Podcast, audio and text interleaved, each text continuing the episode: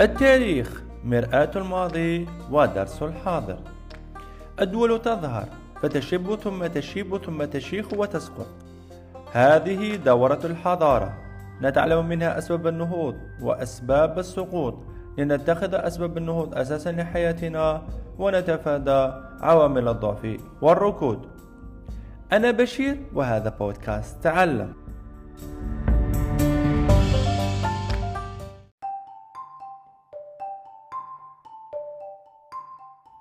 موسم جديد من برنامج تعلم بودكاست. يتحدث هذا الموسم عن تاريخ أوروبا الحديث والمعاصر بدءا بالنهضة في أوروبا لغاية الأحادية القطبية الأمريكية وظهور النظام الدولي الحالي. بسم الله الرحمن الرحيم. والصلاة والسلام على أشرف المرسلين نبينا محمد وعلى آله وصحبه أجمعين إلى يوم الدين أما بعد. السلام عليكم ورحمة الله تعالى وبركاته. بعد أن مررنا بقارتي إفريقيا وآسيا ورأينا التطورات التي حدثت بهما ثم توجهنا للجزائر ودرسنا حالها من قوة إلى استعمار فاستقلال وبناء الدولة. في هذا الموسم سنعرج إلى تاريخ قارة العجوز قارة أوروبا ونتناول بالذكر نهضتها التي دفعتها للتصنيع. هذا ما حتم عليها البحث عن ثروات فظهرت الحركة الاستعمارية. ولم تكن هذه الحركة دون قيام شعوب كل من بريطانيا وأمريكا وفرنسا بثورة ضد الاستبداد. حلقة اليوم. مسيرة أوروبا نحو عصر التنوير والصناعة. لم تكن أوروبا لتنهض لولا التجارب التي مرت بها فكان هناك علاقات وتواصل بينها وبين الحضارة الإسلامية زعيمة العالم آنذاك بالإضافة لاستلهامها من تجارب أسلافها اليونان والرومان. وأول دولة أوروبية بدأت تنسج خيوط النهضة هي الإمارات الإيطالية. وبالتحديد مدينة فلورنسيا والتي ستبدأ من خلالها تأسيس المدن التجارية التي ستحقق الاستقلال المالي والفكري عن رجال الدين المسيحيين الظالمين. ومن آثار الحضارات على تطور أوروبا نجد أولا آثار الحضارة الرومانية واليونانية. كان للفتح الإسلامي للقسطنطينية عام 1953 والتي تعرف في عند الأوروبيين بسقوط القسطنطينية. الأثر البالغ في نهضة أوروبا. إذ هاجر كثير من علمائها أي علماء القسطنطينية المسيحيين إلى إيطاليا وغرب أوروبا حاملين معهم التراث الروماني واليوناني القديمين مثل ترجمة الكتب مخطوطات البناء ونحت التماثيل.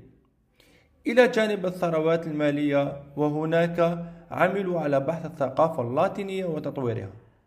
كما كان لظهور الحركة الإنسانية الدور البارز في إحياء التراث الروماني واليوناني القديم من خلال تمجيد العقل لدحض أكاذيب الكنيسة ودفع بعجلة التقدم في أوروبا. ثانيا آثار الحضارة الإسلامية. الحروب الصليبية والتي دامت ما بين 1096 لغاية 1291 وما حدث من احتكاك للعالمين الأوروبي والإسلامي حيث اطلع الأوروبيون على علوم المسلمين وترجموا هذه العلوم إلى اللغة اللاتينية. ثم كان احتكاك مرة أخرى مع إسقاط الإسبان لغرناطة وما تعلموه من مسلمي الأندلس بالإضافة للتجارة التي كانت بين المسلمين والمسيحيين. والتبادل الثقافي التي حظيت به مدن إيطاليا. وقد كان لهذا التأثيرات مظاهر نذكر منها. في مجال الفنون نجد ليوناردو ديفانشي الإيطالي الجنسية والذي عرف بالرسوم خاصة الرسوم الدينية في الكنائس الإيطالية مثل من مثل رسمة آخر عشاء للمسيح سيدنا مريم عليه السلام كما نجد أيضا جون جاك روسو البريطاني والذي اشتهر بالسياسة والفلسفة وظهر في الإصلاح الديني التعليم المسيحية أي آه، المسيحي المصلح الألماني اسمه مارثن لوثر.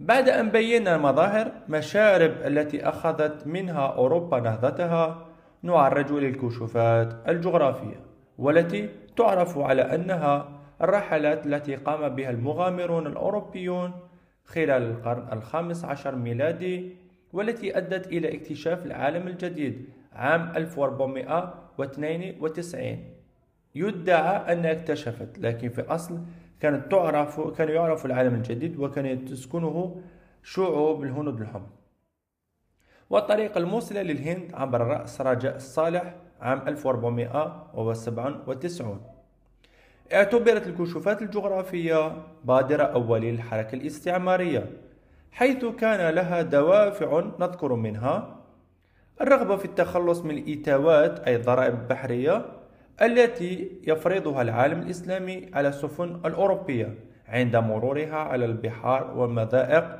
التي يستولي عليها المسلمون. وكذلك التخلص من الاحتكاك الإيطالي أو الاحتكار الإيطالي معذرة على التجارة. مع المسلمين. أيضا محاولة إضعاف الاقتصاد الإسلامي من خلال تحويل حركة التجارة عبر المحيط الأطلسي. وأخيرا الرغبة في نشر المسيحية والتخلص من التفوق الإسلامي. من أسماء المستكشفين الأوروبيين نذكر لدينا هوري الملاح الذي اكتشف الساحل الغربي لإفريقيا ما بين 1415 1460 أيضا نجد فاسكو دي جاما الذي اكتشف جنوب إفريقيا مدغشقر وغرب الهند ما بين 1497 1499 نجد أيضا كريستوفر كولومبوس الذي اكتشف جزر باهاما بكوبا معذرة وسواحل أمريكا الوسطى والجنوبية عام 1492 أيضا نجد أمريكو فيسبوتشي الذي اكتشف سواحل أمريكا الجنوبية ما بين 1501 1502 وهو الذي آه، على على اسمه أو من خلال اسمه عمم على كامل القارة وأصبحت تسمى قارة أمريكا. كل ما ذكرناه عن أوروبا سيساعدنا في استنتاج العلاقة بين الاكتشافات الجغرافية والتطور في أوروبا الغربية من جهة ودورها في تراجع مكانة العالم الإسلامي من جهة أخرى والتي تقسم إلى جزئين. ألف في تطور أوروبا.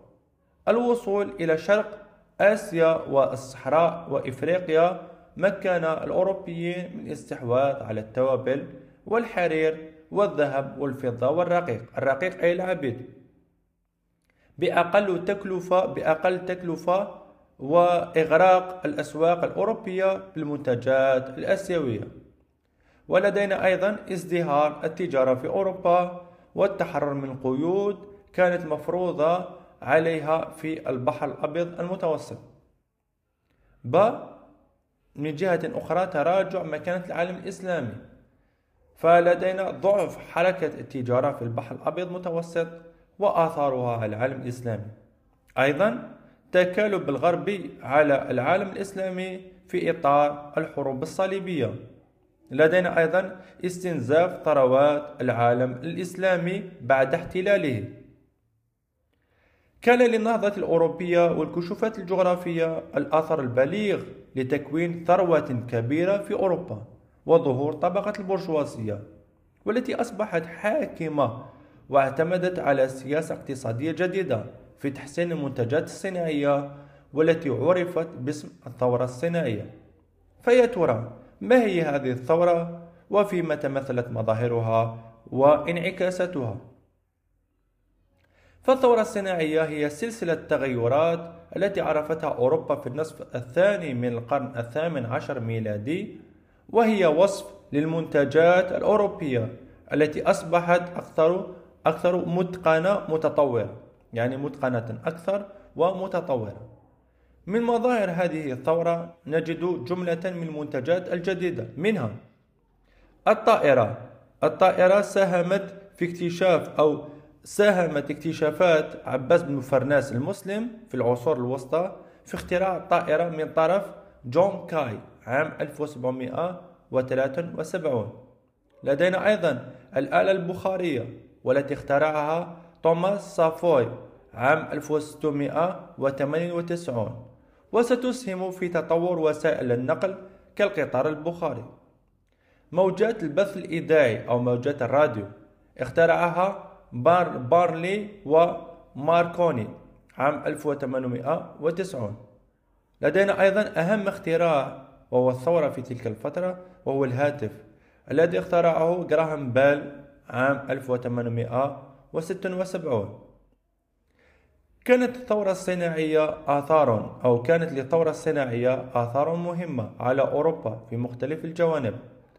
في الجانب الاقتصادي لدينا ضخامة الإنتاج وتنوعه وبجودة عالية حيث أن الإنتاج في أوروبا المنتجات الأوروبية في فترة العصور الوسطى كانت تعرف بالرداءة لكن مباشرة بعد أن أصبح هناك طبقة برجوازية مهتمة بتطوير الصناعة قد أصبحت المنتجات الأوروبية أكثر جودة ومغرية لدينا أيضا تطور وسائل النقل وارتفاع حجم التجارة الخارجية. أيضا زيادة الحاجة لرؤوس الأموال والمواد الأولية والأسواق الخارجية. وأيضا لدينا تطور نشاط المصارف والبنوك. أما في الجانب الاجتماعي فنجد ارتفاع عدد السكان في أوروبا ميلاد طبقة عمالية ونقابية تسعى إلى تحسين ظروف العمال وأيضا تحسين المستوى المعيشي والصحي. ومن قبل في العصور الوسطى كانت تعيش أوروبا في ظلمة من خلال سيطرة رجال الدين على مقاليد السياسية وأيضا أن المستبدين هم الذين كانوا يحكمون في أوروبا. لذلك فقد كان الأوروبي يعيش حياة بؤس. لكن مباشرة بعد أن تطور الفكر الأوروبي وأصبح أكثر صميمية بات الأوروبيين بات الأوروبيين آه، يفكرون أكثر ويعيشون حياة أرغد. لدينا في الشق السياسي تزايد الحركة الاستعمارية بحثا عن أسواق خارجية والمواد الأولية. وأيضا بعد أن كان يحكم رجال الدين وكانوا هم صناع القرار أصبح في هذه الفترة أو أصبحت في هذه الفترة وكذلك في الفترة التي نعيشها حاليا تدخل الطبقة الرأسمالية ورجال الأعمال في توجيه الحكومات بما يخدم مصالحهم.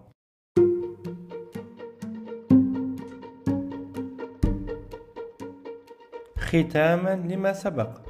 أستنتج أن أوروبا لم تتطور بمحض الصدفة وإنما بذلت مجهودا فكريا كبيرا وكذلك دخلت في حروب مكنتها من بناء نظرة صحيحة عن كيفية الارتقاء بالحضارة الأوروبية. وهذا النضوج الذي ساد الفكر الأوروبي أرادت فرضه على العالم بأسره بالقوة من خلال الحركة الاستعمارية وهو موضوع حلقاتنا القادمة. والسلام عليكم ورحمة الله تعالى وبركاته.